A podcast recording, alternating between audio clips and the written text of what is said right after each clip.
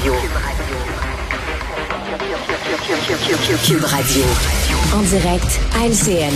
Salut Jean-François. Alors écoute, je veux te parler de mon coquelicot que je suis allé acheter ici à la place du Puy. Euh, C'était un monsieur bardé de médailles dans son uniforme, un monsieur Ouais. d'un certain âge. Je lui ai demandé euh, dans quel pays vous avez servi. Il me, nom- il m'a nommé un paquet de pays, dont l'Afghanistan et la Bosnie. Et je lui ai dit, la Bosnie, c'était comment, monsieur? Il me dit, c'était épouvantable. C'était terrible ce que j'ai vu là. Et, et Jean-François, je veux t'en parler. Euh, J'avais fait un reportage sur des militaires canadiens et québécois qui étaient allés en Bosnie. Euh, Il y a un jeune militaire qui est entré dans une maison. Tous les résidents avaient été abattus et leur corps avait été cloué sur les murs comme crucifiés, OK? Lui, il a vu ça. Ça l'a totalement détruit. Euh, J'avais fait un reportage sur des gens qui sont revenus des militaires qui ont vu, Jean-François, des choses qu'aucun être humain ne devrait voir. J'ai fait une entrevue avec le général Roméo Dallaire, on le sait, il est revenu du Ben Rwanda, oui. il a fait une, gra- une grave dépression nerveuse. Et Ben je lui avais demandé une question un petit peu niaiseuse. J'avais demandé, Monsieur Dallaire, est-ce que ça se peut que vous étiez peut-être trop sensible pour être militaire? Vous étiez peut-être pas fait pour cette job-là. Il me, il regardé, il a pas parlé pendant quelques secondes, il est parti à rire et il a dit, Monsieur Martineau, si vous saviez ce que j'ai vu, des montagnes de cadavres d'enfants.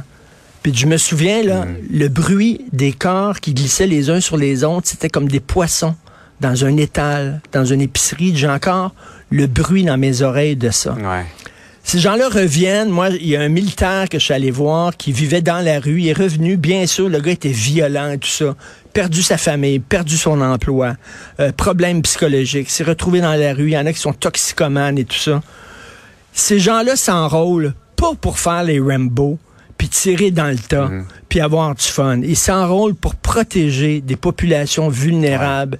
Ils sont allés euh, euh, en Afghanistan, par exemple, s'assurer que des jeunes filles puissent aller à l'école sans se faire tirer dessus. Ils sont allés en Bosnie s'assurer que les voisins qui, pendant des années, ont vécu en bon voisinage, ne se tirent pas dessus à coups de mitraillette. C'est des gens extraordinaires. faut penser à ces gens-là aujourd'hui. Il faut avoir une pensée pour ces gens-là qui ont vu des Ouais. choses épouvantables, qui reviennent en mille morceaux. Il faut avoir beaucoup de respect pour nos militaires, hommes et femmes qui sont allés là-bas. Il y a ceux qui ont fait le sacrifice de leur vie aussi, mais il y a ceux dont la vie a été complètement chamboulée par ce service-là. Faut jamais les oublier. Tout à fait. C'était bien de le mentionner, euh, Richard. Tout à fait. Euh, par ailleurs, on revient sur la pénurie euh, d'Advil et de Tylenol pour enfants dans nos pharmacies. Quoi qu'en pense le Toronto Star, c'est pas à cause du bilinguisme. Le Toronto Star, ils ont dit c'est à cause du bilinguisme. C'est parce qu'ils doivent avoir une étiquette en français et en anglais. Et c'est pour ça qu'on manque d'Advil. Tu sais que le bilinguisme cause euh, euh, des ongles incarnés au Manitoba.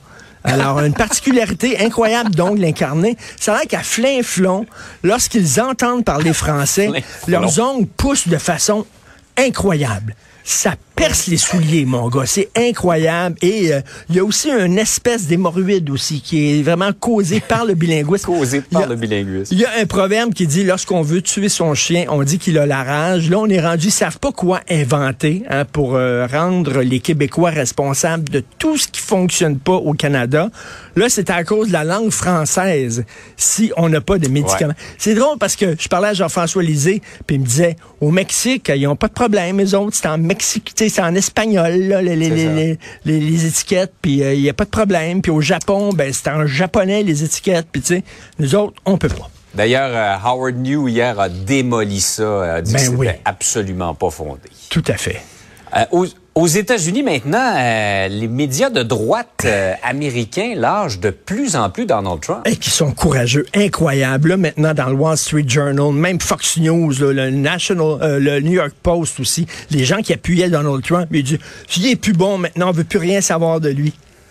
Si Donald Trump avait bien performé, ces gens-là, qu'est-ce qu'ils feraient aujourd'hui, tu penses? Ils danseraient la Macarena.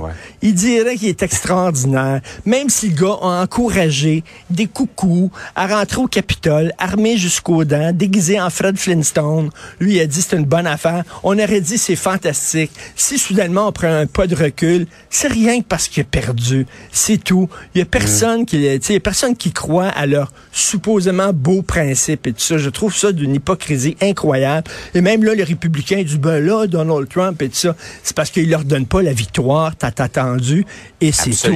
On sent qu'il y a des voix de plus en plus qui se libèrent dans le Parti républicain. J'entendais Paul Ryan hier qui ben. parle ouvertement contre Donald Trump. On n'aurait pas fait ça, effectivement, s'il avait livré ben, la vague euh, mardi. Hein. Tout à fait, tout à fait.